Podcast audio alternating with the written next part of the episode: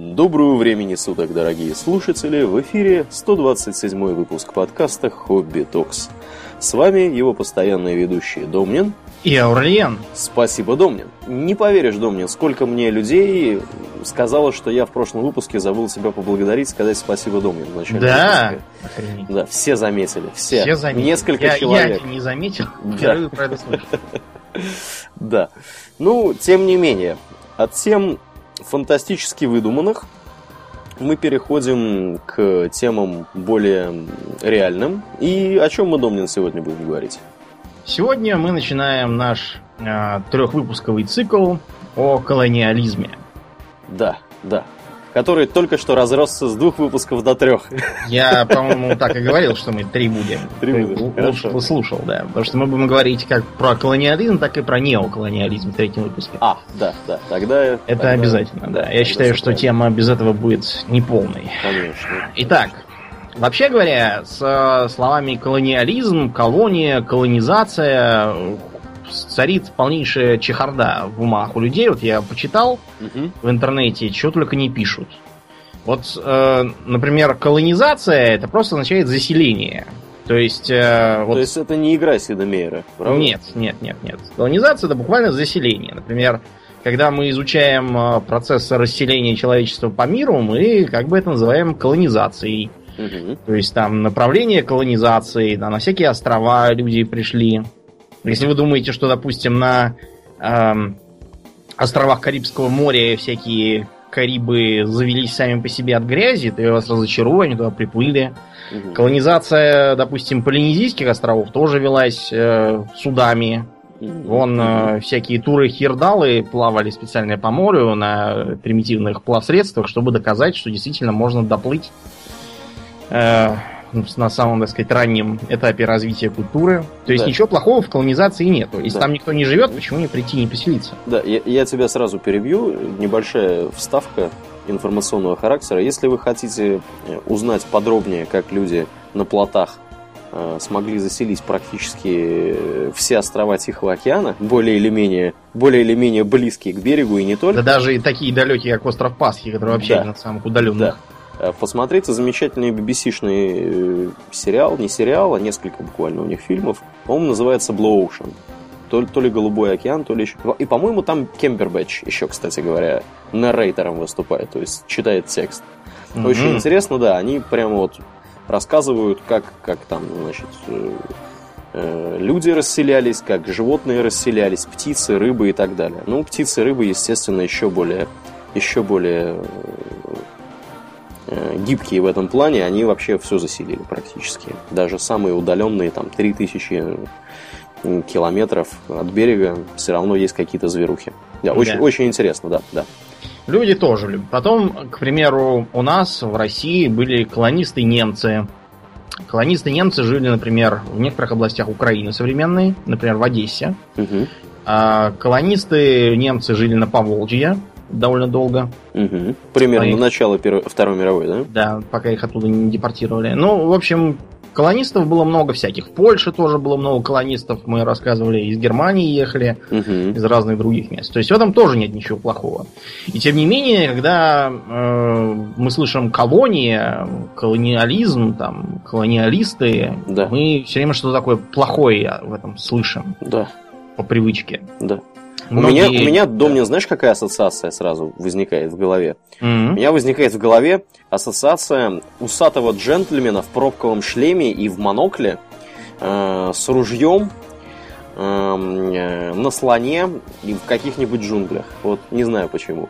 Ну, примерно так, да, выглядело это все в Африке и Индии. Но, на самом деле, про Африку мы будем говорить во второй части выпуска, просто потому что ее колонизировать начали позже всего. Это так называемая драка за Африку. Э, В этом можно поучаствовать, например, в замечательной игре Виктория 2. Правда, предупреждаю сразу, чтобы в ней разобраться, надо, э, я не знаю, наверное, труднее, чем разобраться э, в Европе Универсалис, а в Европе Универсалис разобраться труднее, чем в крестоносцах. Так что, если вам кажутся сложными крестоносцы, лучше даже не подходите. Я, по-моему, с четвертого только раза сумел ее как-то одолеть кавалерийским наскоком. Ну так вот, э, колониализм это не просто заселение, это подчинение в политическом и экономическом смысле неких э, совершенно чужих и географически обособленных земель.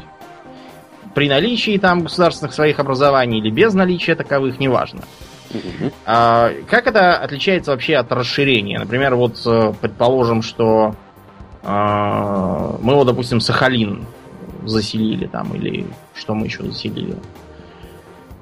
А, Крым там, допустим. Заселили Крым.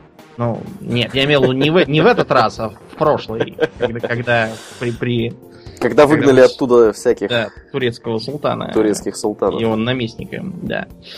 А дело в том, что такое э, явление это скорее именно присоединение, аннексия. То есть территория начинает восприниматься как э, своя, ее жители должны получить права граждан там в том или ином виде, э, или хотя бы резидентов, там должны быть открыты нормальные по законам этой страны э, органы власти, там должны действовать нормальные законы. Да, То ну есть- и если и в случае Crusader Kings, э, если территория находилась под вашим контролем больше ста лет, она начинает считаться исконно вашей. Ну, вроде того, да.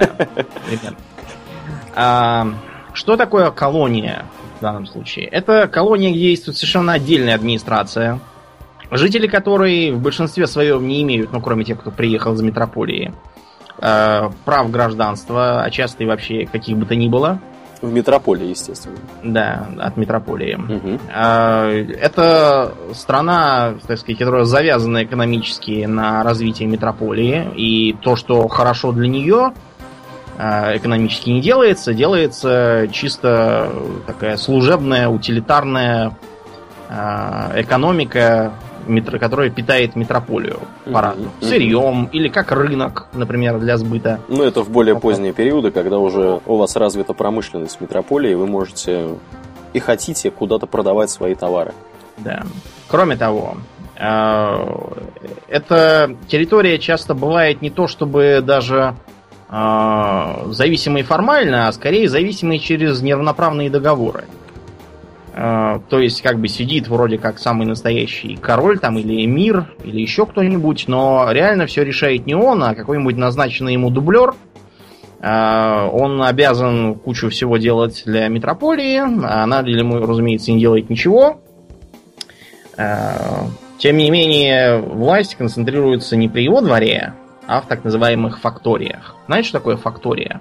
Фактория, ну, это, видимо, что-то вроде маленького такого городишки рынка, слэш. Да, напоминает. Такое это такая как бы морская колониальная база, где сидит администрация, куда сводятся в склады колониальные товары для отправки э, на родину. Там обычно есть какие-нибудь укрепления, пушки, гарнизон, чтобы в случае чего оборонять это. Ну, в общем, такой опорный пункт. Плюс там часто морская база. Для того, чтобы ремонтировать и снабжать заплывшие э, корабли. А для чего колонизация была заведена? Вот мы, если откроем какую-нибудь Википедию, там будет написано про эксплуатацию ресурсов, про торговые пути, про контроль над морями. Но, понимаете, это все как-то не очень неконкретно и непонятно. Давайте мы поговорим немножко предметно. Да. Значит, представим себе, что вот мы сейчас сидим и захотели мы чего-нибудь вкусного поесть, приготовить. Мгм. И, значит, поставил я на огонь казан, бухнул пряностей, мясо риса, получился плов. Захотел, бухнул друг- других пряностей, фасоли, перца, мяса, помидоров, получился чили. Э, Захотел э, чего-нибудь выпить этакого, моим услугам в магазине Ром. Текила, ром, да. Э, какая-нибудь там, не знаю. Ну, чичи у нас нету, не везут, но, наверное, в каких-нибудь более близких к Латинской Америке странах она есть. Может, в Испании тоже продают. Мгм. Какую-нибудь там ракию сливовую и тому подобное. Захотелось принарядиться нам. Мы с тобой можем э, надеть хоть джинсы, крашеные в такой джинсовый синий цвет. Мгм. Мы, мы не девицы, поэтому мы не можем вам сказать, как этот цвет должен называться по-умному. Да. Э, Пишите, если... пишите в комментариях, если знаете. Да. Потому Поверх что девицы надели- нас точно слушают, я доподлинно знаю.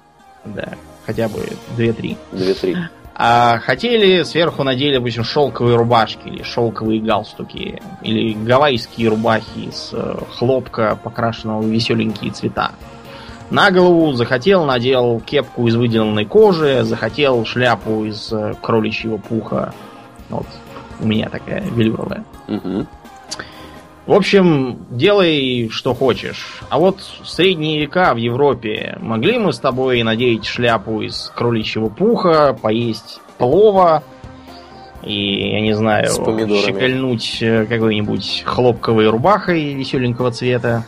Ах, тяжело было совсем Да. с этим. Трудно со всем этим было. Я уже не раз говорил, что Карл Великий, правивший огромные территории и оставивший огромный след в истории, всю жизнь жил в деревянном тереме и ходил в некрашенной домотканой рубахе. Да. Это потому, что доступа к ресурсам не было. Еще со времен Рима велась оживленная торговля между Востоком и Западом. Но вот Рим грохнулся, и некоторое время торговлю держала Византия. Но и Византия тоже начала слабеть и шататься. Территории Леванта захватили арабы, а за ними турки-сельджуки. Что интересно, э, хотя Святую Землю арабы-мусульмане захватили в самом начале своей экспансии, ни про какие крестовые походы в Европе и не задумывались. У них, в принципе, были другие поводы для беспокойства. На них эти арабы стали набегать через Испанию, как я вам недавно показывал в стриме по э, Шарлеманю. И Они некоторое время занимались ими. Но вот пришли сельджуки. Дело в том, что если с арабами еще можно было договориться, то вот с э, захватившими Ближний Восток э, тюрками и сельджуками было уже трудно. Совсем. Э, Торговля стала совсем глухой, и сразу же начинает э, папа Урбан II произносить громовые речи о том, что надо скорей ехать и освободить гроб Господень. Поехали, освободили. Причем э, вот удобно сделал Христос э, такую святую землю, которая вот прямо э, тютелька в тютельку лежит на торговой точке, так сказать, на пересечении Европы и Азии. Очень предусмотрительно с его стороны это было. И долгие века там шла торговля через это. На этом богатели итальянцы, всякие венецианцы там с генуэзцами хорошо жили. Но со временем э, торговля там начала приходить в упадок по разным причинам в связи с упадком э, государств, на которые развалился халифат. Э, часть товаров сместилась на так называемый Волжский путь, потому что как раз тогда с приходом татаро-монгольского ига получилось более или менее единое экономическое пространство, как сейчас любят говорить, от э, южных границ Китая и до э, западных границ современной России. Великий шелковый путь и все такое. Поэтому э, про святую землю крестоносцы тут же позабыли и помчались вместо этого в Прибалтику покорять там язычников, э, как прусских, так и просто русских. Русских действительно покорили, ассимилировали, но вот с русскими вышла незадача, незапланированное купание, э, и покорить их не получилось. Но европейцы недолго горевали. Потому что, вообще говоря, нашествие на Ближний Восток их многому научило.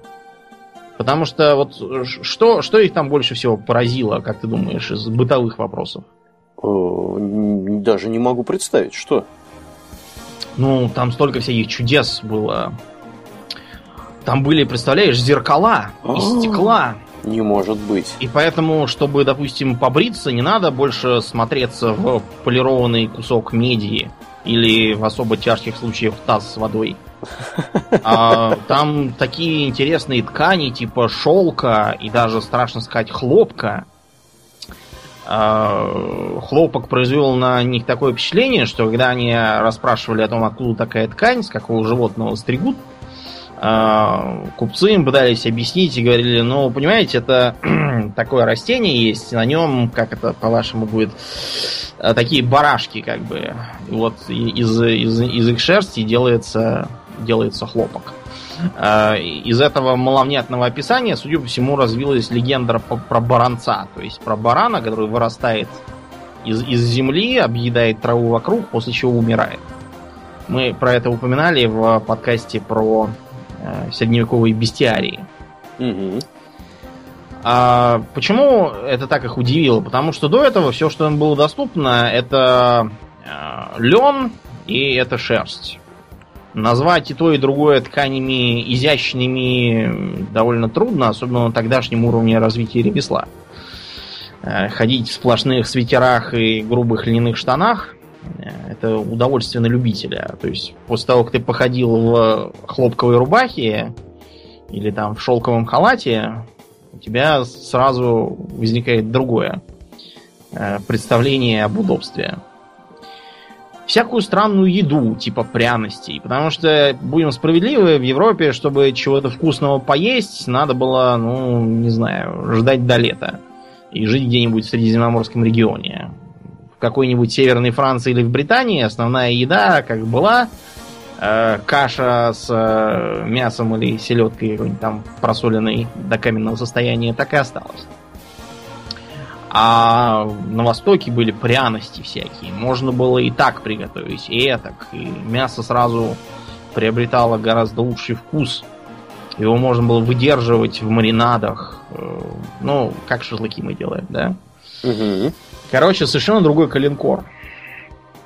И еще одна немаловажная деталь. Э, в Европе было очень трудно на чем-нибудь заработать деньги тогда. То есть э, с деньгами, именно с деньгами, не с э, натуральным хозяйством развитым, а с товарным, жили кто? Те, у кого на территории Феода, ну так получилось, были какие-нибудь свинцовые шахты. Серебряные шахты. Да, ну серебряные все-таки реже, да. Я говорю про что-нибудь более. Серебряные тоже, да. Или, к примеру, там жили какие-нибудь ремесленники редкостные хохлома там какие-нибудь. Угу. Или стоял э, город, с которого можно было драть налоги.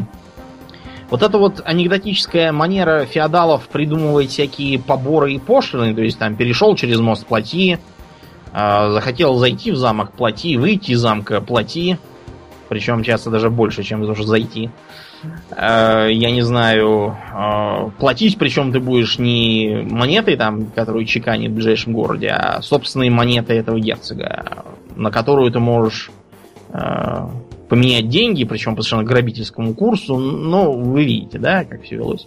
Это все было следствием того, что иначе ничего не заработаешь. А жить одним натуральным хозяйством трудно. Захотел какой-нибудь крестовый поход пойти, ты же не повезешь за собой целый поезд с копчеными окороками, э, сырами и бочками селедки, или там кирпичами какими-нибудь, или строевыми лесами. Тебе же нужны деньги, чтобы оплачивать всякие расходы. Вот люди пытались придумать, чем бы таким еще зашибить копеечку. На их счастье, э, к 15 веку, то есть уже к концу средневековья, у Европы сильно продвинулись дела с мореплаванием появились такие интересные виды судов, как карраки и каравеллы. Карака побольше, каравелла поменьше. Несмотря на то, что эти суда первоначально были похожи на такие, знаете, плавающие гробы, очень угловатые такие, с какими-то большинообразными надстройками, э, с толстым таким брюхом, чтобы не перевернуться. Но, тем не менее, эти суда уже имели достаточно развитое парусное вооружение, несли там по три мачты. То есть они полагались именно на ветряной движитель, а не на какие-нибудь там весла, как у, было у викингов или у средиземноморских галер венецианцев. А еще у них был настоящий руль. Потому что до этого рулили как? Рулили рулевым веслом. Наверное. Да, или двумя веслами, как вариант. То есть угу. одно поворачивали, а другое нет, или еще что-нибудь. Это все было малонадежно, и дело не в том, что там какие-то повороты не впишешься, а в том, что когда ты попадаешь в шторм, тебе надо очень аккуратно маневрировать и желательно по пооперативнее поворачивать. Потому что, к примеру, если на тебя идет высокая волна, к ней надо поворачиваться носом а, или хотя бы кормой, ни в коем случае не бортом, потому что тебя либо зальет, либо перевернет. А носом у тебя есть шанс ее так вжик и переехать. То есть это резко понизило, так сказать, аварийность плавания. И э, стали некоторые державы лелеять планы дальних экспедиций. Державы эти так называемые иберийские, они же пиренейские. То есть это какие страны? Это Испания и Португалия. Да, разумеется. В их пользу говорило, что, во-первых, они ближе всего к Африке. А, они находятся в сравнительно спокойном спокойных широтах с точки зрения э, атлантической навигации. Потому что по Северной Атлантике плавать в основном это дело тяжелое, там всякие девятые валы, штормы полгода идут. А ближе к экватору там, во-первых, гораздо приятнее погода, во-вторых, там есть полезные ветры, на которых можно доплыть э, практически не идя галсами, то есть поднял паруса и плывешь круглые сутки. И замыслили они открыть путь в Индию, потому что для европейцев торговля через Ближний Восток это была именно торговля с Индией. Важная ремарка. А вот что называли Индией? Потому что мы сейчас говорим Индия, это значит либо республика Индия, либо это полуостров, я даже сказал, субконтинент Индостан. Тропический субконтинент Индостан? Да. Да. да. Индии а... называли все, что прилегало, худо или бедно, к Индостану, к стране Индии и так далее. В частности... Практически всю Восточную Азию. Да, именно так. В частности, вот пакистанец, который работает со мной, он считает себя индусом. Ну, не, не индусом, индийцем, индийцем, скажем так. Индийцем, да. Он не индус ни в коем случае, он индиец. Он, он мусульманин, все как положено. Вот. Да, он, он индиец. Да, и, и, и, и, и Афганистан туда входил, и всякие, знаете, вот эти вот более восточные страны, и Непал, это, и все, все это называлось Индией. Да, так и есть. Так и было. То есть были еще всякие полулегендарные сведения о некой стране Катай и о неких островах Зипангу, но это все считалось за крайне крайне маловероятно существующие земли, видимо, бабушкины сказки, а вот про Индию они знали точно, потому что туда ходил такой гражданин, как э, Александр Македонский, а он, наверное, знал, куда идет. И вот собрались э, испанцы и португальцы отправиться в Индию самостоятельно и не платить больше денег этим гадким венецианцам и арабам со своими наценками. Вместо этого торговать самими и наценки драть уже с других европейцев, с франков, с англичан каких-нибудь, с немцев. И замыслили они подход этот, э, так сказать, с двух сторон. У испанцев у них был дерзкий план. Какой? Э, план испанцев э, заключался в том, что зачем нам пытаться плыть на восток, если мы можем поплыть на запад и в итоге оказаться на востоке. И, угу. и, в общем-то, таким образом была открыта небезызвестная Америка. Да. Они решили таким образом хитроумно срезать. Дело в том, что был еще вариант попробовать поплыть вдоль Африки. Но туда уже успели сесть португальцы. Португальцы, во-первых, начали осваивать э, Западную Африку, добрались до Гвианы, обнаружили, что там можно здорово поторговать, например, то есть не до Гвианы какой, до Гвинеи, что несу. А, я все время путаю Гвиану с Гаваной, с Новой Гвинеей, там с какой-нибудь, извините. Добрались они до региона Центральной Африки и обнаружили, что там можно здорово подорговать слоновой костью, золотом, рабами, неграми. Тогда, правда, рабов было еще особо некуда вести, но сама, сама идея интересная. Не случайно до сих пор э, государства на этом, в этом регионе называются Кот-д'Ивуар, то есть буквально берег слоновой кости. Почему мы его не называем берегом слоновой кости, а зачем-то используем французское название, не знаю, видимо, чтобы не обижать людей. Хотя они там все по-французски понимают и должны бы знать, что... Ну, да неважно. А если попробовать плыть мимо этих владений, велик риск от португальцев огрести в бок ядро. И с ними только недавно закончилась очередная война, ну, потому что реконкиста тоже кончилась. Угу. Резать вместе арабов уже нельзя, значит, надо резать друг друга. Людишки без резни-то не умеют, им без дела скучно. Угу. А вот, поэтому решили вот так вот рационализировать и поплыть на запад, чтобы вернуться в круг. Конечно, получилось вроде э, той шутки, которая появилась на этой неделе в интернете, про девочку, которая ехала на машине по МКАДу и пропустила поворот.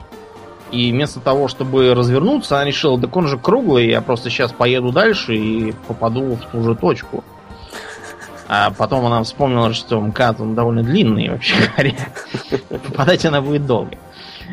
А, но, тем не менее, открытие итальянца Колумба, многие не знают, что Христофор Колумб был, вообще говоря, итальянец из Генуи, а никакой не испанец. Поэтому э, каждый год в США справляется День Колумба, они празднуют, и в этот день обычно происходит также шествие индейцев, которые, наоборот, его всячески ругают.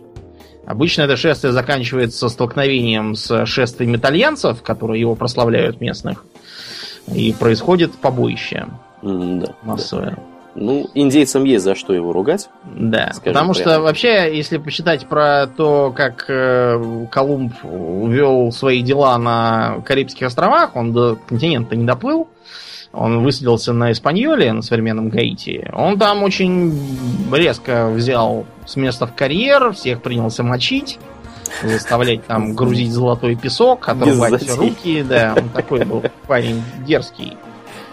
Совершенно. Да. Его, помнится, даже за такие отмороженные действия на некоторое время арестовали и даже отстранили от должности губернатора. Так что, когда он собрался помирать, он был страшно обижен на такое, то, что его не оценили. Он приказал себя похоронить в кандалах, чтобы, так сказать, стыдно было тем, кто его в них заковал злопамятный был мужик. Угу. Ну а португальцы решили, что раз уж у них проторенный путь вдоль Африки, так можно попробовать как-нибудь ее обогнуть. Единственная проблема в том, что никто не понимал, как выглядит Восточная Африка, и может быть там никакого пути в Индию нет, а там какой-нибудь сплошной континент. Да, бытовало такое мнение одно время у европейских географов. Считалось, что действительно Африка тянется аж до, до Южного полюса, и вообще никак там проплыть нельзя. Ну, а даже если и можно, то тут начинала портить все суеверность моряков. Потому что э, им все чудилось, что вот за точкой X находится некое жуткое море, где вода кипит, солнце чернеет, эм, в огромных, э, не знаю, водоворотах сидят какие-нибудь морские драконы, сциллы харибды, и доплыть до точки X их можно было заставить, а дальше уже начиналась опасность бунта. Угу. Моряки народ такой тоже дерзкий, с ним особо не поспоришь. Поэтому пришлось все это делать очень медленно и постепенно. На счастье Португалии у них как раз к власти пришел такой гражданин Генрих Мореплаватель, он же Энрике Навигатор. Сам он никаким мореплавателем, по-моему, не был, но он снаряжал экспедиции, то есть выполнял ценную организаторскую должность. И постепенно они доплывали то до островов Зеленого мыса, по-моему, потом кое-как доехали до этого до мыса Доброй Надежды. Угу. Это была, по-моему, экспедиция Бартоломео Диаша. Дальше, опять же, матросы упирались, ну и, наконец, удалось собрать экспедицию Васко да Гамы. Перед этим они уже знали, что раз есть мыс Доброй Надежды, значит, дальше Африка кончается, и можно плыть дальше а попробовали заслать кого-нибудь через Ближний Восток в Индию, чтобы он посмотрел, есть ли у нее действительно такое побережье. Отправили какого-то мужика, который, правда, э, в оконцовке попал в эфиопскую кутузку, но он все-таки послал свой доклад, и из него было совершенно очевидно, что из Индии плавают в Восточную Африку, а раз плавают, значит и мы сумеем. И отправился туда Васко да Гама. Э, Васко с несколькими кораблями он там очень здорово вооружился. Все там в кожаной броне, с арбалетами, с пушками, мечами и алебардами, в железных шлемах. Доплыли они до этой самой доброй надежды. Там ему пришлось еще поуламывать народ и подоказывать им, что никаких там морских чудовищ не видать, и солнце тоже не чернеет.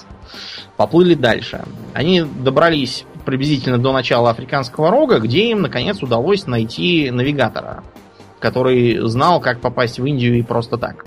И поэтому дальше они плыли не вдоль берега, то бы им пришлось тащиться до самой Аравии, плыть вдоль Аравии, Персидского залива, доплыть до устья Ганга, в смысле Инда, и только тогда попасть уже куда надо. А тут они срезали путь попали в Индию, удостоились там приема местных властей э, и разрешили им даже торговать, но все это кончилось плохо, потому что их товары не вызывали почему-то никакого спроса. Индия, видимо, тогда была более развитой в товарном отношении страной. А сами они никак не могли утрясти себе пошлины. Кончилось тем, что они разругались с индусами, захватили там каких-то заложников, э, награбили пряности, сколько было. Ну, в общем, повели себя как классические европейцы Да. в те времена. Э, И это еще повезло, потому что дальше они э, плавали в следующие свои экспедиции до Занзибара, и там они вообще все были как полные отморозки. Они, например, когда возвращались из Индии, увидели Магадишо в Сомали, и э, зачем-то обстреляли его из пушек. Для страстки. Да, для острастки. Какая тут острастка и зачем им острастка, непонятно. В общем, в дальнейших экспедициях они тоже всех резали, топили, поэтому на Востоке, вообще говоря, этот Дагама считается за бандита, за обычного, а не за какого там, не, не за открывать. Что, в принципе, неудивительно. Да, но важно сказать то, что когда он добрался, несмотря на то, что он потерял кучу народу, им даже пришлось один корабль затопить, а, тех пряностей, которые ему удалось там схватить и убежать с ними, их хватило, чтобы полностью оправдать все затраты и даже принести довольно серьезную прибыль. И загорелись жадные глазенки у граждан. Сначала в- из Испании собрали экспедиции и поплыли в Новый Свет, потому что э, хотя в западных Индиях не удалось найти пряности, на которые они рассчитывали, там удалось найти нечто более приятное. А именно золото и серебро. А, э, да-да-да, да, естественно, естественно. Я думал, ты про табачину, но Ну, табачина тоже, но это уже как бы потом, а золото там прямо сейчас уже видно, это да. как это можно да. использовать. А, при этом а, колонизация, так сказать, Новой Испании, как они называли э, Латинскую Америку, велась даже, знаете, в таком виде, как бы, так, тут у нас что, Мексика, золото там, мгм, ладно, хорошо. Это что? Это Антильские острова. Золота нет, серебра нет, нет. Закрываем тут лавочку, уезжаем. Колумбия, изумруды. Ну ладно, мы их пока берем условно. То есть они могли себе позволить выбирать. Разборчивыми, так сказать. Да уж. А, И тут на вот эти вот заброшенные ими острова полетели представители других держав. Например, французы. Вообще, у французов с колонизацией поначалу не заладилось. Они довольно поздно приступили к дележу пирога. И, видимо, тут частично сыграло их отношение к морю. Понимаете, Франция это страна все-таки сугубо континентальная по своей идеологии. Так же, как, например, и Испания. Вот парадоксально, правда, что Испания, которая завоевала огромные заморские владения, в несколько раз больше ее самой, и награбила там такие деньги, которые и самой бы никогда не заработать, она все равно оставалась чисто континентальной, сухопутной, в отличие от, например, Британии или Голландии. Об этой разнице мы потом еще поговорим. Но вот э, Франция, она долго все это возлагала в частные руки. Справедливости ради, в ту эпоху слабых государств было еще модным отдавать на откуп всяким частным компаниям завоевательные походы в новые земли. Мы уже рассказывали в выпуске про конкистадоров, что э, всякие Кортесы и прочие это чисто частные экспедиции в качестве частных военных компаний. Да, они там себе торговали титулы всяких генерал-капитанов, Мгм. и губернаторов открытых земель, но при этом обязаны были платить такие деньги и доли правительству, что мама не горит. И еще, чтобы туда отправиться, надо было огромные взятки заплатить, а то так можно было до старости досидеть в Испании и все равно не сдвинуться с места. Ну вот у французов было тоже близко к этому. Они, как, например, э, флотские дела э, долгое время оставляли на откуп каперов. Вплоть до кардинала Ришелье у них даже не было своего какого-то флота, кроме десятка или двух галер на Средиземном море. То есть океанской державой не являлись вообще. Ну и с, колония- с колониальными делами тоже было примерно так же. Вот э, держалось все на каких-то авантюристах. Например, в 15 веке какой-то Жан де Бетанкур доплыл до Канарских островов, высадился там э, и даже объявил себя королем. Э, ехал он туда не просто так, а чтобы добывать местный лишайник. Э, понимаешь, зачем лишайник? Лишайник? Ну, у нас тоже этого лишайника тьма тьмущего, но там был особый, из которого можно краску делать. А с красками в Европе, да, был, был напряг. Напряг был, да. Как и совсем другим. Ну да. А, дальше к делу подключились любители рыбы. Они стали плыть к Ньюфаундленду и там ловить селедку и треску. Ну, селедка я не знаю, может и нету там, но трески там было очень много. Вот они ее там ловили на свой страх и риск, везли домой и за большие деньги продавали. Это было выгодно. Пробудилось французское правительство только тогда, когда в Испанию их противника тогдашнего хлынул целый поток золота из заморских территорий. И французы стали придумывать, как бы им самим тоже э, припасть к золотому источнику. Э, поначалу они занимались чисто таким пиратски-паразитическим промыслом, то есть отправляли каперские пиратские эскадры, грабили испанские, португальские всякие порты, захватывали суда, везшие золотой груз, и на этом пытались, так сказать, поживиться. И тем не менее, получалось у них плохо, потому что они мало того, что терпели поражение в войнах на континенте, как-то раз даже французский король попал в плен, а все потому, что испанцы применили мушкеты, а французы еще до них не доросли тогда, и все пытались тяжелой кавалерией нападать. И тогда они решили перестать конкурировать с ними, а поплыть куда-нибудь, где, э, где ни испанцев, ни португальцев нету. Э, интересной была идея какая? Попробовать найти северо-западный путь вокруг Америки и тоже в Азию. Ну, в конце концов, если уж испанцы поплыли на запад и что-то там такое нашли, почему бы им тоже не поплыть на запад и не поискать там чего-нибудь интересное? И вот отправился в Америку Жак Картье. Картье добрался до современной Канады, э, в, так сказать, на радостях решил, что река Святого Лаврентия это верный путь э, в Азию, но подняться по ней слишком высоко он не сумел. Ему пришлось э, утешиться тем, что он привез домой образцы э, геологических э, проб, которые он там собрал. И там были такие характерные желтовато-блестящие прожилки и такой прозрачный прозрачный кристалл, как слеза. Но, к сожалению, все это оказалось вовсе не золотом, бриллиантами. А чем, Аурлиен? Э, полевым шпатом? Примерно так, да. Э, это его золото, это просто перит. Железный такой минерал, да, который называется еще золотом для дураков. Э, так сказать, что как бы намекает на его Э, обманчивость. Ну, а белые кристаллы это просто кварц обычный. Да. Конечно, кварц тоже интересная вещь, из него можно всякие поделки точить, но это все-таки не алмазы. Угу. А, поэтому на первых порах французы как-то не очень, э, не очень впечатлились этой самой Северной Америкой, где ничего нету, кроме э, тайги. Но потом оказалось, что там есть нечто ценное. Это, разумеется, меха это бобры, это всякие там куницы, ну, короче, типичный ассортимент таежных мехов.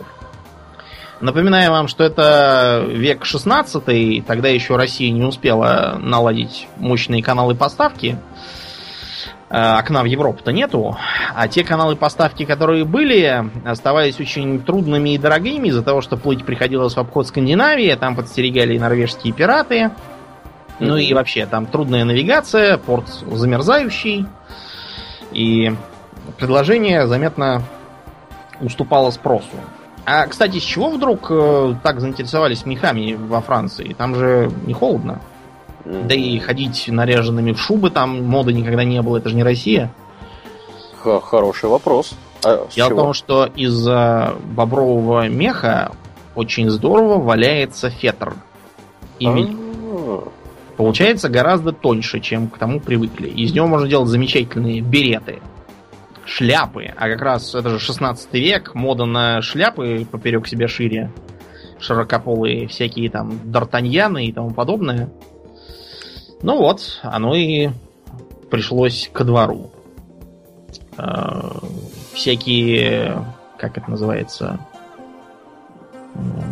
не фланель. Ну, в общем, я не очень хорошо разбираюсь в тканях. Короче говоря, эти меха тут же пошли на местную модную индустрию в переработку. Были попытки колонизировать и Южную Америку. Они ее, кстати, знаешь, как называли? Антарктическая Франция. Антарктическая Франция. Да, но тут ничего не вышло. Зато очень здорово пошли дела в Карибском море. Я уже сказал, что испанцы многие Карибские острова э, либо опустошили, в смысле немногочисленных там золотых запасов, либо просто забросили, сочтя их неперспективными, когда есть э, ограбляемые инки с ацтеками. А вот французы решили попробовать заселять эти брошенные места. Во-первых, они использовали как пиратские базы. Та, та же самая Эспаньола, она же Гаити, использовалась как база для так называемых буканьеров, которые занимались заготовками там скота, засолкой и копчением туш и продажей их с выгодой в другие колонии, иногда даже и метрополию. А со временем, когда испанцы их стали оттуда выжимать, они перебрались на соседнюю Тартугу. Тартуга до сих пор, по-моему, часть Гаити административная. И стали оттуда набегать на проходящие через пролив золотые конвои. А на островах Антильских, ну это где Мартиника, всякие там Гваделупы, Сен-Кристоферы, а там они стали разводить сахарный тростник – для чего разводится сахарный тростник, Аурлиен? Ну, это же, это же очевидно, для того, чтобы ром бодяжить. Ну да, ром тоже, но ром это все-таки отход. А на самом деле им нужен был сахар в головах, который они везли к себе, и клали там кофе. Это да. Это Потому да. что как раз э, от, от упору стало проникать кофе. Угу. Правда, самый серьезный, конечно, поток пошел уже э, в конце в конце 17 века, вот как раз когда производство сахару возросло. И это положило начало одному из э, маршрутов так называемого колониального треугольника. Э, помнишь, что такое колониальный треугольник в Атлантике? Колониальный треугольник в Атлантике? Что это такое?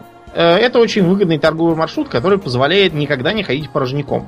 Потому что э, неприятная особенность э, торговых перевозок это когда ты туда что-то везешь, а потом возвращаешься обратно пустой. Получается не очень выгодно. Угу. Желательно там что-нибудь тоже такое найти и везти к себе домой. Но это далеко не всегда удается. По понятным причинам. А вот если добавить еще один пунктик в маршрут, тогда можно сделать это и выгодным. Да. Смотрите, что получается. Угу. Во Франции мы берем всякие ружья, топоры, простыни и одеяла, э, муку, соленую свинину. Все это грузим на борт, плывем в Западную Африку. В Западной Африке сгружаем все это на берег. Расстегнувшие рты туземные царьки немедленно приволакивают нам э, кучу связанных и сложенных штабелями военнопленных из многочисленных колониальных, не колониальных, извините, а племенных войн. И отдают нам их, э, так сказать, по, по, по 100 килограммов за килограмм промышленных товаров. Что получается очень выгодно. Мы их там тоже штабелями складируем на корабле и везем их в Карибское море. Сгружаем там их на Антильских островах, где негров э, мобилизуют на уборку сахарного тростника и выработку сахара.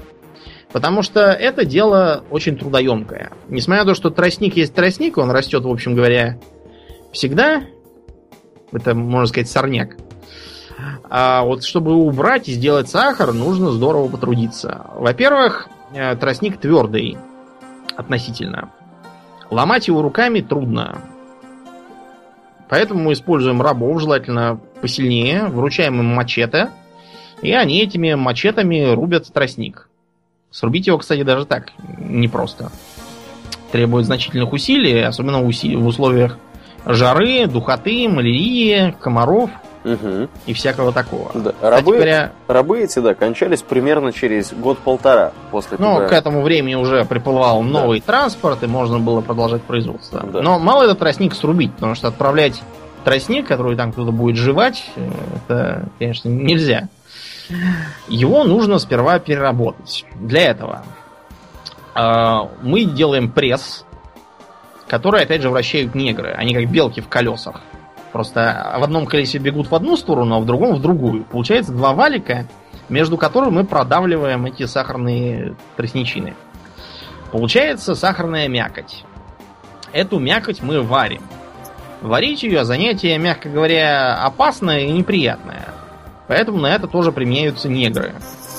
Э, потому что, во-первых, от кипящего, кипящей сахарной патоки поднимается нездоровый дым. Во-вторых, э, кипит она при высокой температуре. А в-третьих, так как это, видимо, углевод, он, наверное, там как-то горит. Или, может, еще там какие-то проходят реакции Майяра, я не знаю, не сведущ. Э, я знаю только одно. То, что если брызг от этого кипящего сахара попадет на кожу, то лучше бы это была серная кислота. Право слово. Потому что он, во-первых, тут же прилипает, во-вторых, он страшно горячий, и при этом он кипит. То есть прожигает там чуть ли не до кости. Э, негры из-за этого, разумеется, кончались не менее быстро. Но зато получался выпаренный сахар такими крупными головами до, до кубиков и сахара россыпью песка. Тогда еще не дошли. И это можно грузить на корабли и везти обратно во Францию. Получается очень выгодно. В Африку товары, из Африки рабов, из э, этого самого из, из Карибского, Карибского моря, да, колониальные товары. Ну и не сахаром одним, да. Можно попробовать отжатые уже э, отжатые куски мякоти бросить в воду и поставить в теплое место. И гнать из, полученной, из полученного рома. А можно и так пить просто брагу. Вот такая вот у, у Франции сложилась на Карибских островах империя. Но не отставали и другие страны. Например, Англия. Англия вообще-то тоже поздновато включилась в дело. И поначалу, как и французы, они вели чисто грабительскую колониальную, так сказать, политику. Э, связанную с такими именами, например, как Фрэнсис Дрейк и Уолтер Рейли. Что делал Дрейк, Аулиен? О, Дрейк занимался замечательным мероприятием с точки зрения британской короны и не только. Он грабил, грабил испанцев. Да, он а, отправился в экспедиции, чтобы, с одной стороны, посмотреть, как там в Испании развиваются дела и что получится награбить. Во-вторых, со с, составить карты, потому что представление об очертаниях, например, со стороны Тихого океана Америки у англичан не было. Ну, если получится, побывать в Тихом океане и посмотреть, а, как все-таки попасть в Юго-Восточную Азию с этой стороны. Все это ему удалось сделать.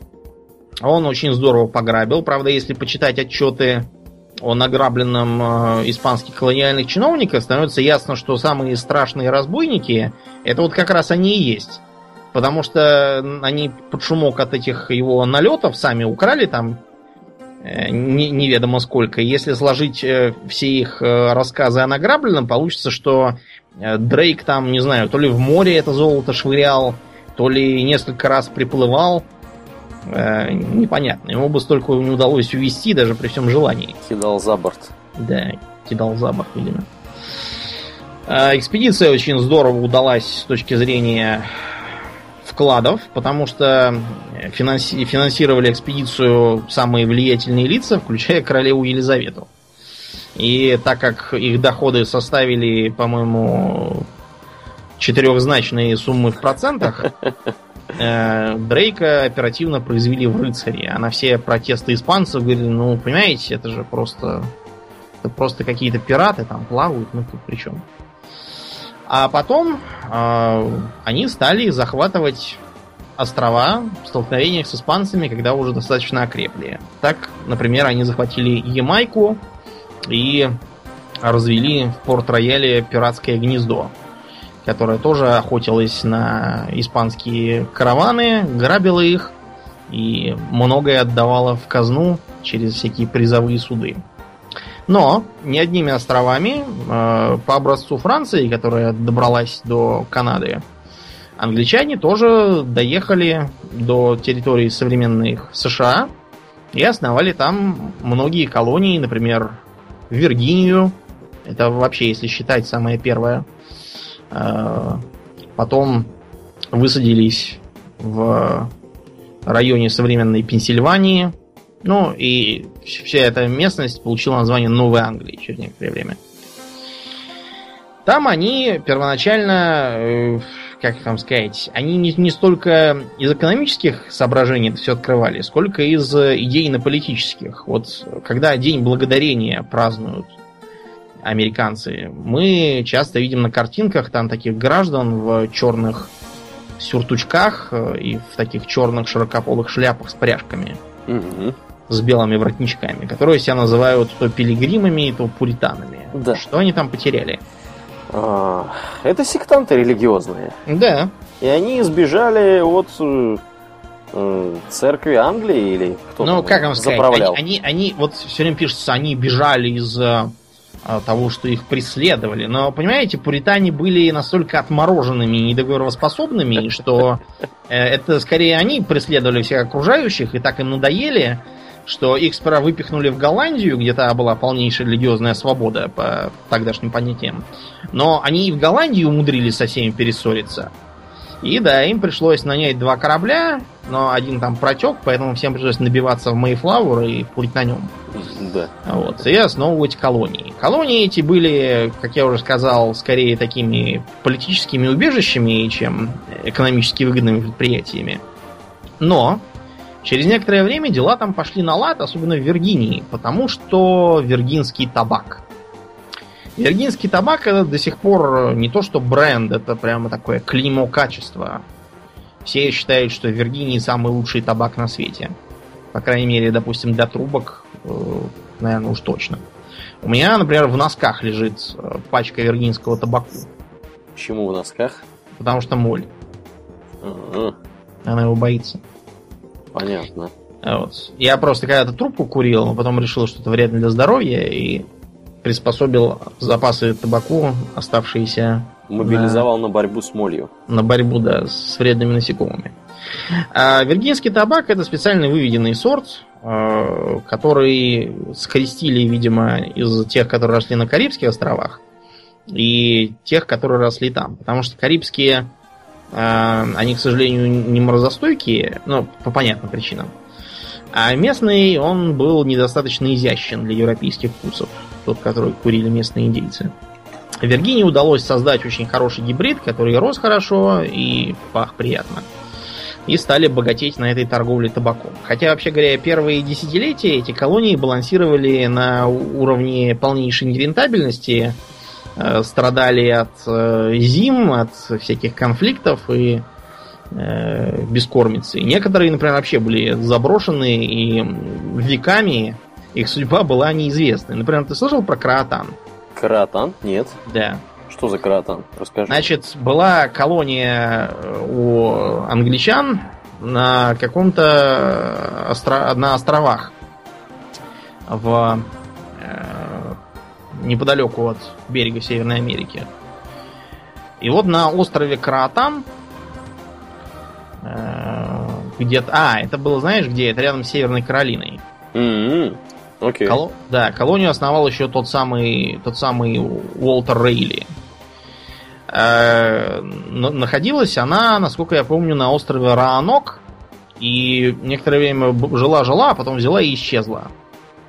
То есть там их совсем не было, и единственное, что удалось найти, это надпись, вырезанную на дубе Краатан. Так назывался какой-то ближайший остров. А, Поехали туда, ничего там не нашли. И с тех пор вот эта вот каратанская загадка мучила людей, пока наконец кто-то не догадался не лазить по островам, а поискать среди местных индейцев.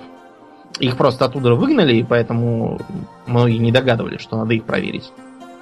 Проверили, оказалось, что у индейцев, которые тогда жили в окрестностях Северной Каролины, э, во многих семьях прослеживаются какие-то подозрительно английские фамилии. И какие-то физиономии тоже непонятные. Ну и, в общем, стало ясно, что просто из-за каких-то экономических, скорее всего, проблем им пришлось эвакуироваться на континент. Сперва они, наверное, планировали действительно ехать на соседний остров, но там они то ли не прижились, то ли еще что, то ли, может, передумали. И э, оказались э, в изоляции среди индейцев, с которыми они через некоторое время просто смешались. Такая вот странная загадочка вышла.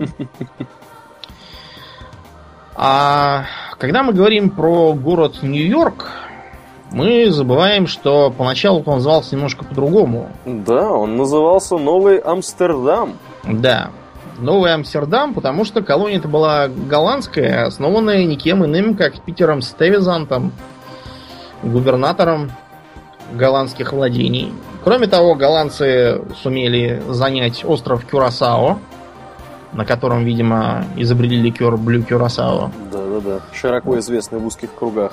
Да.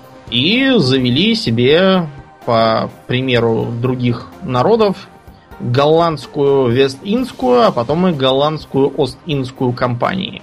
Угу.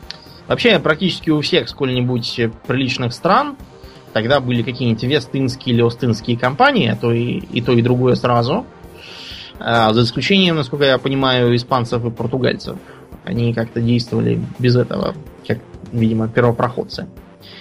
А, эти самые компании поначалу были абсолютно независимыми предприятиями. То есть, э, да, они иногда действовали в интересах правительства, а правительство действовало в их интересах, потому что в советах директоров оказывались всякие там важные министры, члены парламентов. Но вот, например, голландцы, они эти свои компании никак не контролировали. Это были, по сути, э, чисто э, коммерческие предприятия. Мгм. Да. И, правда, у голландцев основную, основную славу снискала, наверное, не Вестинская компания, а Остинская. Ну и не только у голландцев. Да, еще Потому у что британцев. британцы тоже отморозки были еще те, которые Да. рулили этой компанией. Ну вот, например, э, у голландцев с этой компанией связано такое имя, как Ян Питерзон Кун. Э, И вообще-то фамилия пишется Коэн, так что я даже не знаю, может, он еврей на самом деле. Тем не менее, по вероисповеданию он был кальвинист, и он был членом экспедиции в так называемую голландскую Ост-Индию. Это тот регион, который мы сейчас называем Индонезией. Ну, не регион, а страна это на самом деле. Ага. Голландцы, будучи страной чисто морской по своей идеологии, не такой, как, допустим, испанцы или французы, действовали иначе. Вместо того, чтобы брать под свой контроль территории, как это делали испанцы, снося государственные образования, которые там были, а они вместо этого строили фактории, а аккуратно ввинчивались в местную экономику и добивались от местных властителей монопольного права на торговлю. В первую очередь их интересовали так называемые острова пряностей. Вот если вы посмотрите на карту Индонезии, то увидите, что там есть несколько крупных островов. Э, скажем, там Суматра, да, Мгм. а южнее там такая цепь мелких островов. Самый большой это Ява, там потом еще где там Бали рядом. И вот на востоке, на границе с э, индонезийской частью Новой Гвинеи, там такая группа мелких островков. Вот это вот и есть острова пряности, они же Малукские острова. А, Эти острова были без привлечения жемчужиной в колониальной, так сказать, короне Индонезии, потому что э, чего там только не было. Э, всякие перцы, всякие мускатные орехи, корицы, м, бог знает чего там еще. Все это стоило огромных денег э, в Европе. И поэтому сперва привлекло внимание португальцев, потом, когда у Португалии начались неприятности, их э, континентальную часть, собственно, Португалию, захватили испанцы в ходе династической унии. То есть, про- проще говоря, нав- навязали им своего короля. Португалия, кстати, не прекратила существование и действовала из колонии, как когда-то Франция. Но в середине 18 века у Португалии все ее дела закончились. То есть, как бы она не потеряла некоторые колонии, типа той же Анголы или Макао. Но как об империи с будущим они говорить перестали. Знаешь почему? М, Потому почему? что в середине 18 века произошло Лиссабонское землетрясение. М, Землетрясение снесло ко всем чертям. Весь Лиссабон, там живого места не осталось. Никакого. А, Там после землетрясения было еще и цунами. Ну, не совсем классическое цунами, потому что это все-таки восточное явление. Но, тем не менее, море отошло, а потом вернулось и как шарахнуло по остаткам города. Начались пожары. И это произвело совершенно шокирующее впечатление как на Португалию, так даже и на остальную Европу. Э, это выдвинуло на верхушку совершенно новую политическую элиту из числа незнатных людей. И это, в общем, даже породило целую философскую концепцию. Знаешь, какую? Какую? Теодицею, то есть доктрину оправдания Бога. Э, дело в том, что хотя все богословы так или иначе касались этой идеи о том, что если Бог всемогущий, всеблаг и всемилостив, то почему существует зло? И получалось там самые странные и неуклюжие объяснения, вроде того, что там зло существует специально, чтобы была свобода воли, или что чтобы, я не знаю, люди не расслаблялись, и что сатана, он как бы помощник Бога. Вот и из-за этого сентенция часть той силы, что вечно хочет зла и вечно совершает благо. Потому что он как бы дает такую конкуренцию добру и позволяет людям не безальтернативно быть хорошими, а быть хорошими в борьбе с соблазнами. Короче, кучу всяких концепций придумали, но вот этот Лиссабон, он стал просто... Ну, ну его никак нельзя было объяснить э, через, через вот это. Потому что, смотрите, во-первых, почему такое страшное горе случилось с э, Португалией, которая яростно католическая, иезуитская, и эм, не с какой-нибудь гнусной еретической Голландии или Британии, которая отвергла церковь. Почему, я не знаю, не с каким-нибудь новым Вавилоном стряслось это. Вот когда Порт-Роял, например, снесло землетрясением, тогда никто не удивлялся. Потому что это был, мягко говоря, не очень благочестивый город. А Лиссабон-то за что? И более того, те, это было воскресенье, и это был какой-то христианский праздник даже. И при этом те, кто вместо того, чтобы идти в церкви, поехали пьянствовать на дачу, те уцелели. А те, кто пошли благочестиво молиться, те, наоборот, все пропали, потому что церкви их похоронили просто. Они же каменные. Да. Э, в общем, Португалии быстро стало не до того. Э, чтобы захватывать колонии, и голландцы у них очень быстро перехватили инициативу. А, голландцы строили свои фактории, навязывали местным правителям неравноправные договоры, строили, ну не строили, а скорее организовывали торговлю так, чтобы она централизовывалась и концентрировалась на нескольких э, островах. Например, вот остров Ява они сделали крупнейшим центром работорговли тамошней. А, разумеется, голландцы сами действовали, ну, мягко говоря, э, без особого, без особой рефлексии, так сказать.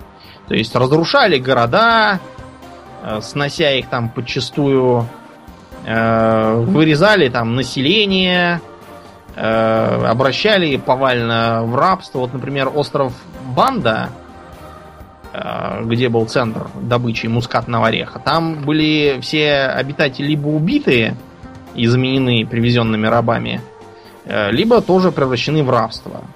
И э, даже у директората Остинской компании это вызвало, мягко говоря, недовольство. Ему стали говорить, ты что, совсем уже отморозка какого-то отправили? Вот.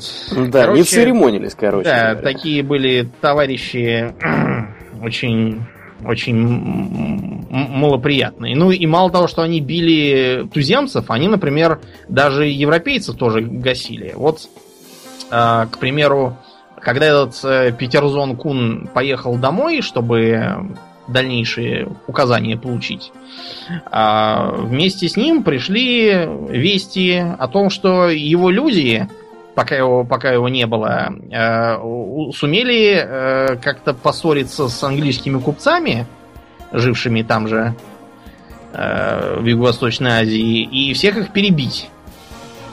Ну и, короче говоря, Куна очень быстро отправили в отставку, и он в ней пребывал, по-моему, до самого последнего плавания. э, где и помер от тропической болезни какой-то, предположительно дизентерии. В общем, это была такая компания очень суровая.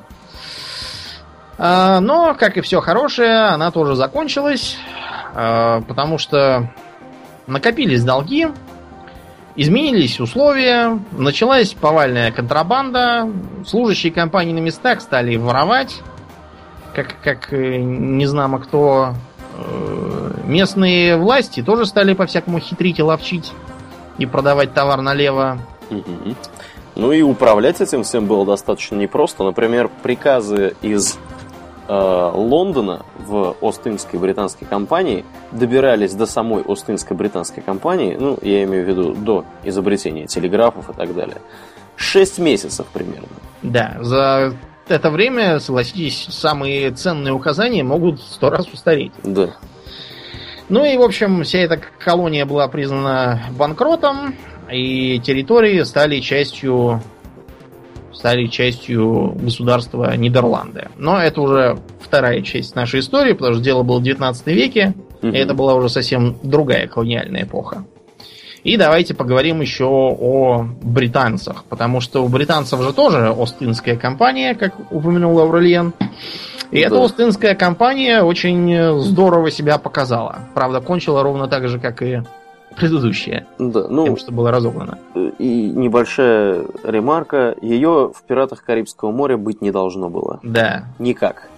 То есть вот пираты Карибского моря в Британской Остинской империи, да, могли быть, потому что пираты не сидели как пришитые в этом Карибском море. Они периодически, например, ходили к берегам Африки, к Мадагаскару. У них там была довольно большая пиратская база. И там они не плясали с лемурами, как можно подумать после одноименного мультика. Они там как раз подстерегали суда британской Остинской компании – это был такой даже специальный тип корабля, так и назывался, Ост-Индиец. Такой пузатый, э, хорошо вооруженный, с высокими бортами, специально, чтобы выдерживать длительные плавания. И пираты их там подлавливали. Да. Так что, в общем, несмотря на то, что британской Остинской компании в Карибском море быть не должно, но вот с пиратами она все-таки боролась.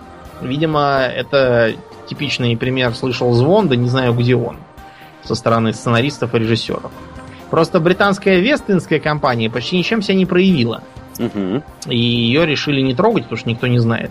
Более того, наверняка все бы стали писать вы что, вы неправильно написали, там не Вестинская, там Остинская должно быть. Да по-любому так и было бы. В общем, а, компания эта была основана в 1600 году, юбилейном, и называлась поначалу «Губернатор» и компания лондонских купцов, торгующих с Восточной Индии. Она поначалу занималась чисто торговлей, то есть просто отправляла экспедиции, там, где было можно, загружалась э, товарами и плыла обратно. Угу. Чтобы плавать было повыгоднее, они стали основывать фактории, э, на что получили соответствующее разрешение у падишаха моголов.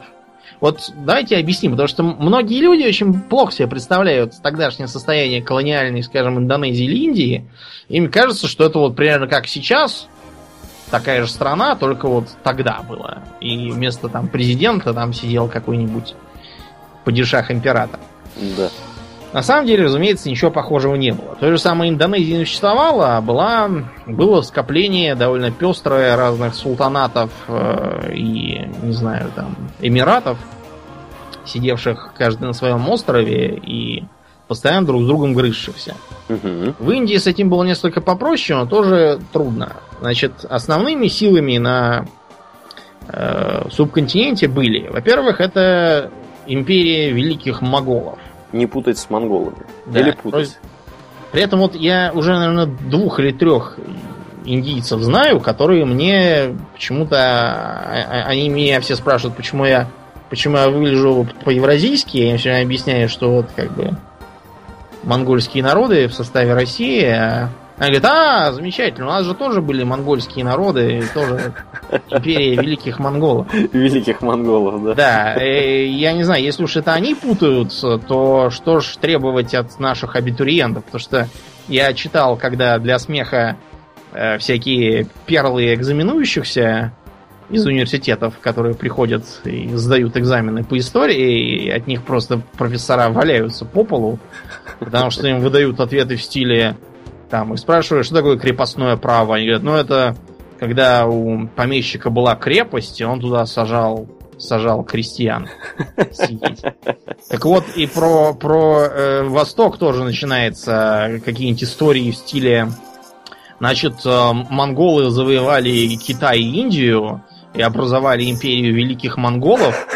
И эта империя называлась Индокитай, потому что там был Индия и Китай.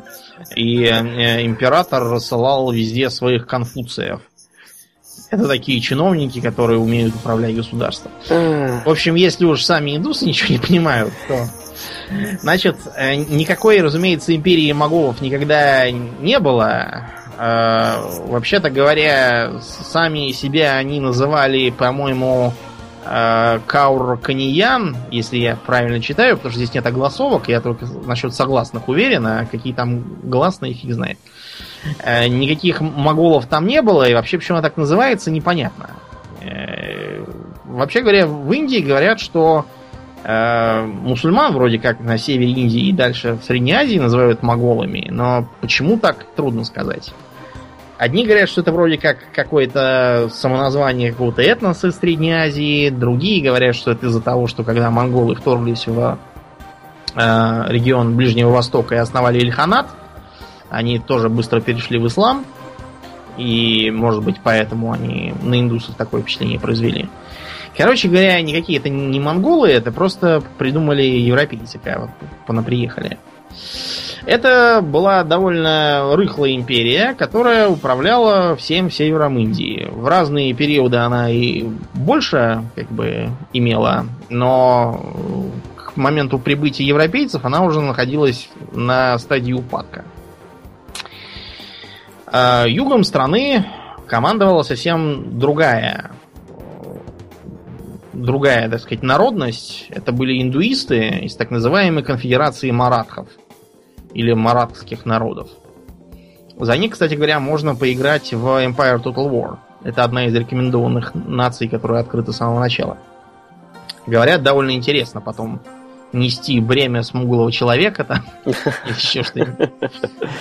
Так вот, а кроме него были еще всякие мелкие образования в виде полунезависимых феодальных э, правителей в составе империи моголов, а также какого-то Майсура, который тоже был вроде как э, полунезависимым или совсем независимым.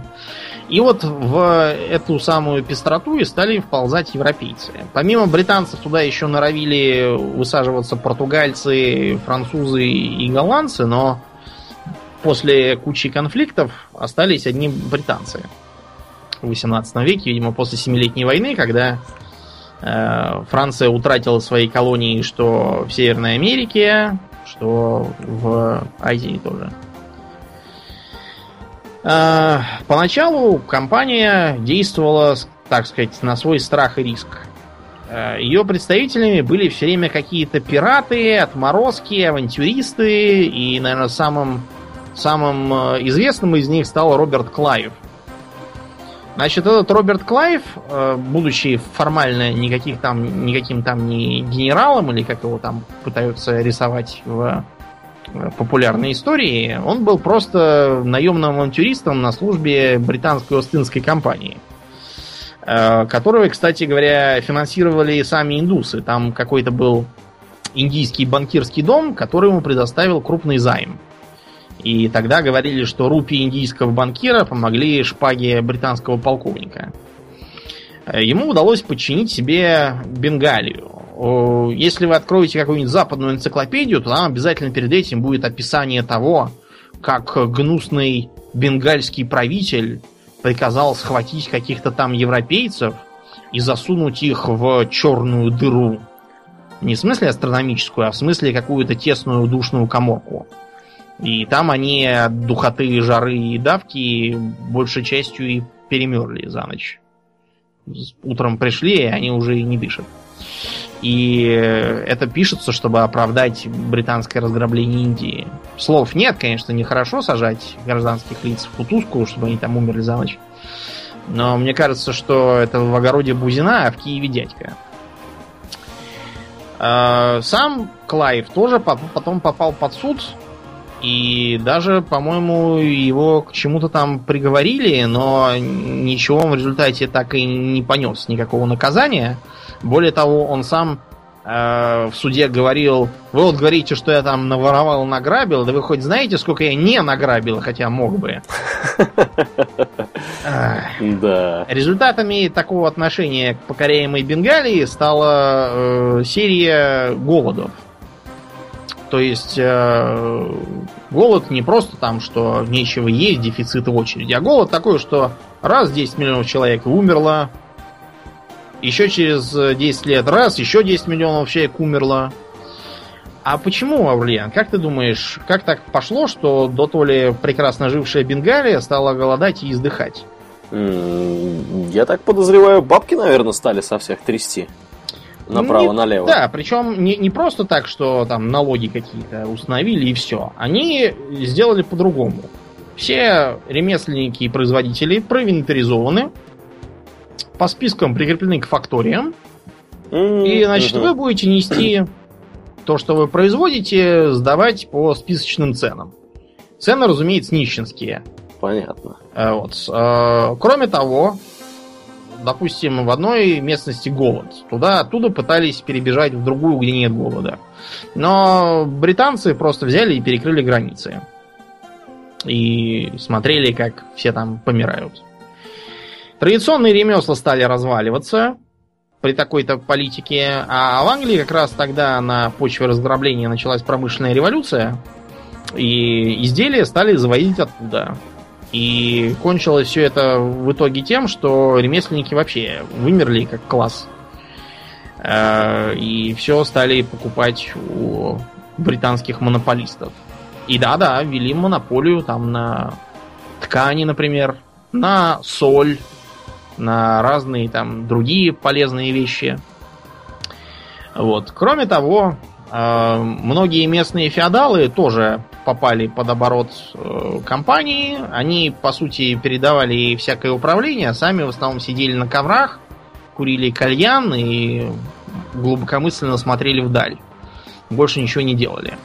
Они думали, что очень хорошо устроились, британцы их защищают, британцы смотрят, чтобы они были независимыми, а потом раз, и оказывается, что эм, британских колониальных войск войск, причем, обратите внимание, не, собственно, британских, а именно этой компании. Mm-hmm. То есть наемников, по сути. Частная армия. Да, становится все больше и больше и больше, а по договору-то он должен их оплачивать. И в один прекрасный момент оказывается, что сумма затрат на них превышает его возможности, после чего говорят, так, дорогой товарищ, за невыполнение договора вы выселяетесь, а княжество ваше аннексируется компанией. Ну и, разумеется, ничего против этого сказать он не мог, потому что вокруг него сидят толпы компанейских наемников. Чтобы не тащить туда дорогостоящих британских джентльменов, компания стала нанимать так называемых сипаев. Кто такие были сипаи, Аурлиен? Сипаи это, мне кажется, войска, которые набирались из местных жителей. Да, вообще говоря, набор туземных войск это довольно типичная колониальная практика, она делалась хоть в Африке, потом уже из, кстати, таких колониальных войск потом вышли многие одиозные африканские диктаторы. В третьем выпуске обязательно про них тоже упомянем. А вот в Индии сипаи это были действительно э, обученные, снаряженные и снабженные соответствующей тактикой солдаты из числа местного населения. Их старались брать э, из так называемых воинственных рас. Дело в том, что британцы, когда оккупировали территории, они стали замечать, что некоторые э, местные племена и касты с ними яростно бьются, а некоторые ничего не делают. Это тема отдельного исследования, но у них на этой почве целая расовая теория там развелась про Индию, и они старались брать именно воинственных в свои войска. А чтобы они Э, не сговорились, они туда старались брать пополам. Частью мусульман, а частью индусов. И с помощью этих войск им удавалось сравнительно дешево, потому что они гораздо дешевле, чем э, британские обходятся, и вести их ниоткуда не надо. И новых желающих много, потому что хоть они и дешевые, но по местным меркам все равно очень неплохая зарплата выходит. И вот руками этих сипаев они там всех и нагибали, нагибали. Э, хотя, между прочим, власть великих моголов номинально держалась вплоть до середины 19 века. Почему она развалилась и куда делись Сипаи и Британская Остинская империя, это тема, так сказать, второй части нашего выпуска. А пока мы расскажем о Семилетней войне. Ты, Аурелиан, читал Фенимора Купера? Давно это было, но вроде читал. Ну, Фенимор Купер это был, наверное, певец как раз вот этой вот э, североамериканского фронтира Угу. э, с э, индейцами, Чингачкуком Большим Змеем. Э, тогда же, когда в э, литературу в массовом порядке вошла идея благородного дикаря. Э, Это все налагалось на бредни всяких там гуманистических, энциклопедических писателей из Франции, типа Жан-Жака Руссо и других граждан, которые считались специалистами во многих областях. Например, Руссо считался большим знатоком в воспитании детей. Догадайся, сколько у него было детей? Ни одного. Ну вот. Э, на самом деле ничего не изменилось. Мы вокруг тоже видим кучи специалистов и экспертов, э, которые учат всех бизнесу, при том, что у них единственный бизнес это учить других бизнесу, Да, да. а никакого другого нету и не было. Э, всяких, э, не знаю, там э, знатоков э, стиля и красоты, которые выглядят как пугало Мгм. эм, экспертов э, в области политики, которые никем, кроме своей жены, управлять не способны, и э, экспертов по вооружениям, которые всю жизнь были биологами и сидели в кабинете, больше ничего не делали.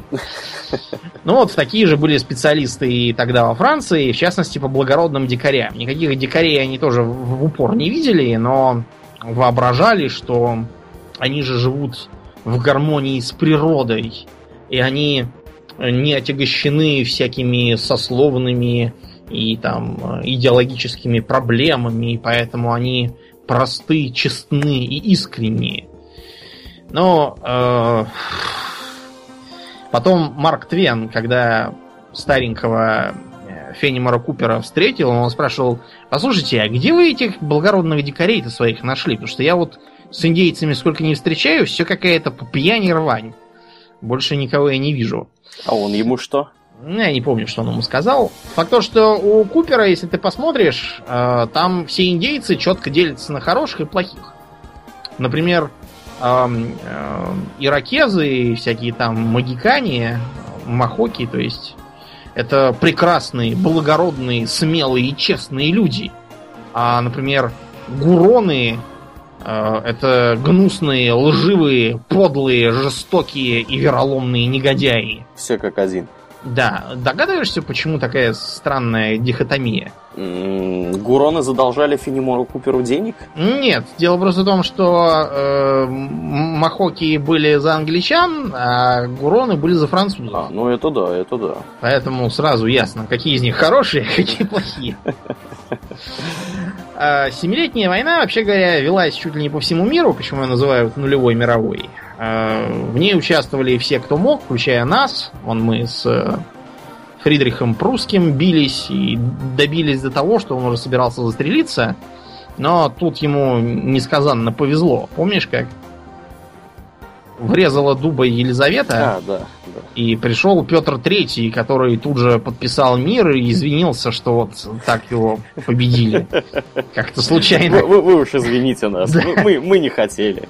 Да, но Петр Третий тоже недолго прожил после такого, потому что нельзя вынимать у людей изо рта после семи лет победы жертв, так сказать, э, Викторию, так что его быстро замочили, но э, Франции это ничем не помогло, потому что Франция потеряла что Канаду, Квебек, то есть по большей части, что свои точки опоры в Азии, но зато вон понаписали всяких книжек, и Квебек до сих пор представляет свою проблему для Канады. Там была целая драма и Там, э, я не знаю, я вот как почитал всякие хроники, там такой Warhammer идет просто, что умирая от ран, маркиз де Монкальм сказал, что, к счастью, он не увидит падения Квебека, а смертельно раненый пулей куда-то в пах, по-моему, э, Джеймс Вулф из Британии лез со своими гренадерами вверх там по холму и отказывался идти перевязываться и помер, и, в общем, Короче говоря, э, британцы победили, но для них эта победа потом вышла боком. И очень быстро, и в том же самом месте практически. Догадываешься, о чем я? О чем? О том, что у Британии к югу от всей этой байды э, были 13 колоний. А, это да. И вообще-то британцы как раз их и пытались обезопасить. И после войны, когда стали подсчитывать убытки и расходы, схватились за голову, потому что оборона таких владений э, как Обошлась бы вылетала в копеечку. Да, копеечку. Поэтому было придумано э, попробовать заставить колонии сами как-нибудь это и оплачивать. В 13 колониях это тут же вызвало бурление. Угу. В американских источниках для массовой публики обычно написано следующее, что э, благородные свободолюбивые колонисты должны были платить огромные налоги, э, и из-за этого даже не могли чаю попить, э, чтобы не заплатить страшные деньги Британии. И вот они пытались как-то как это все об обговорить и требовали, чтобы от них было представительство в парламенте, потому что по порядкам английским, если у кого-то вводятся налоги, то это потому, что его представители сидят в парламенте и так приговорили. Но глупый британский король Георг III отказался, и была война, и они победили злых красномундирников, и началась свобода. Угу, угу. Мел Гибсон ну, бегал с, с топорами. Да, с топорами. Вообще говоря, персонаж Мела Гибсона описан в тогдашних хрониках как отморозок, убийца и жестокий рабовладелец, честно да, говоря. Что, в принципе, неудивительно. Неудивительно, да. Значит, жи- в жизни все было несколько труднее. Э, на примере 13 колоний гораздо, наверное, э, понятнее будет, почему быть колонией не очень хорошо. Значит, смотрите, во-первых, к тому времени уже развелась промышленность в Англии, она уже стала мастерской мира. И эта промышленность, она требовала рынков сбыта. Угу. Так вот, одним из важных рынков сбыта и были колонии, куда все это ввезли и продавали. Чтобы обеспечить э, то, что там это будут покупать, вводилась монополия. То есть все, что туда ввозится, должно ввозиться через Британию британскими купцами. Такие монополии уже были введены в самой метрополии, то есть, э, к примеру, первоначально голландцы были фактически монополистами в области посреднической торговли и все возили. Всем. Британцы их от этого отрезали, что повлекло за собой череду англо-голландских войн. А, из-за чего, кстати, Новый Амстердам-то они потеряли тогда. Угу. А теперь получалось, э, что колонии могут все закупать только в Британии по соответствующим тарифам с пошлинами и всяким таким. Да. Во-вторых, у самих колоний покупать их припасы, табак тот же самый, например, меха, э, кукурузу там, фасоль, помидоры какие-нибудь. Все это тоже могли только британские представители монополисты, как правило, из британской Вестинской или в некоторых случаях Остинской компании. Чай, например, туда тоже везла строго британская Остинская компания. И далее. Э, в колониях начала развиваться своя промышленность. Эту промышленность тут же принялись душить налогами, душить огромными пошлинами на вывоз их товаров в Британию, а вывоз товаров куда бы то ни было еще запретили. Почему это делалось? Естественно, чтобы не дать возможность заработать. Да, чтобы не создавать конкуренции метропольным угу. купцам. Угу. Э, все это колонистов, мягко говоря, бесило. Да. Потому что получается, что их за каких-то дураков держат и до, дойных коз, а самим им заработать ничего нельзя. Колонисты стали... стали самообъединяться. Ну, в первую свободы. очередь они стали ловчить, хитрить, э, воровать, укрываться от налогов и заниматься контрабандой. В этом им э, успешно помогали голландцы, которые рады были плюнуть в чай своим давним недругам из Англии, и этот самый чай тоже таскали контрабандой. А британские купцы стали терпеть убытки, потому что их чай никто не покупал. Так как заставить их покупать чай законодательно было нельзя, а, сделали по-другому. Снизили на него пошлины, и цена на чай упала. Таким образом, она упала даже ниже, чем была у контрабандистов на черном рынке. И все бы хорошо, но контрабандисты тогда уже успели сколотить себе э, всякие э, организации сынов свободы, э, всякие там повстанческие антибританские кружки, угу. у которых были свои боевики. Поэтому, когда в порт прибыли корабли с чаем, эти самые боевики, зачем-то переодевшись индейцами, вломились на корабли и выкинули весь чай за борт. И потом всю зиму э, окрестные жители в Бостоне э, плавали на лодках и с очками собирали плавающую заварку из, из воды. А вот. Да. Потом были всякие другие неприятности. Э, британские власти пытались проводить всякие карательные, карательные акции. Например, всем недовольным сажали на голову солдат, красномундирников на постой. Ну, то есть, чтобы те их кормили, поили и бесплатно, так сказать, э, э, сдавали им жилища. Э, запрещались всякие собрания, э, местные суды э, тоже ничего не могли сделать. Судьи вводили там всякие ограничения. В ответ британцы принялись бунтовать. Например, в том же Бостоне, это такое гнездо революционное у них. Сожгли имение Томаса Хатчинсона. Это был коронный судья местный. Э, нападали на патрули. Э, как какой-то патруль в том же самом Бостоне в ответ открыл огонь. Дело пошло в местный суд, и всех шестерых на что-то осудили, я уж не знаю на что. Знаешь, кстати, кто был адвокатом на этом процессе? Вашингтон? Нет, но ты не, недалеко ошибся. У Вашингтона не было юридического образования, он был военный. А юридическое образование было у другого президента США, Джона Адамса. А, И защищал он. Он э, на это пошел чисто из принципа, потому что считал, что они все-таки э, не настолько виноваты, насколько их хотят засудить, и денег он с них, по-моему, никаких не взял. Ну, потому что откуда у них деньги? Угу. Еще один государственный деятель, Бенджамин Франклин, ездил в Британию, выступал там в парламенте, произнес громовую речь, где доказывал, что британцы и так во время Семилетней войны очень здорово помогли короне, и за это заслуживают некоторого снисхождения, но все равно ничего не вышло. Был создан континентальный конгресс.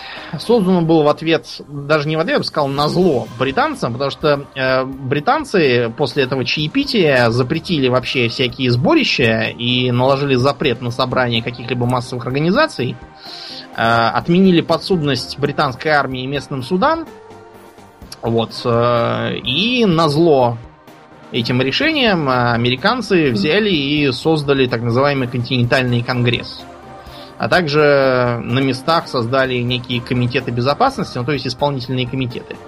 Получилось, как и в нашей революции, две власти в центре и на местах. И началась война. Э, британцы долго пытались подавить восстание, привлекали к делу индейцев, кстати говоря. Э, пытались э, еще, пока все это не разгорелось, арестовать лидеров восстания – Э, в Бостоне, если будете, можете пройтись по так называемому путь, путю свободы или тропе свободы, я уж не знаю, как по-русски правильно именовать, по которому как раз бежал гонец и предупреждал тех, кто подлежал аресту, чтобы они скорее бежали и прятались. Были назначены главные, в частности, виргинский плантатор по имени Джордж Вашингтон. Вашингтон, вообще говоря, был просто представителем от самого богатого штата будущего, а также имел военный опыт перед этим. Э, такой вообще был интересный гражданин. Э, вот вы посмотрите, если на долларовую бумажку, на вас с нее будет смотреть грустный беззубый наркоман. Потому что у него он, он утратил зубы очень, очень рано и э, из-за там еще каких-то проблем со здоровьем употреблял то ли морфий, то ли опиум. Короче, чем-то он таким лечился и ходил потом с протезами. Еще был интересен тем, что он никогда не надевал парик. Хотя тогда было модно ходить с так называемым париком голубиное крыло с косичкой, с висками с такими. А он вместо этого отрастил волосы, заплетал косу и виски себе взбивал и припутывал. Почему-то он не хотел э, возиться с париками. По тогдашним меркам это было вообще, вообще был просто панк по сравнению. Вот. Ну и да, были, была принята декларация независимости, где было сказано, что все рождены свободными, что королей нам больше не надо и т.д. и т.п. Правда, э, на состоянии рабов, которых там было уже довольно много в 13 колониях, эта декларация почему-то никак не отразилась.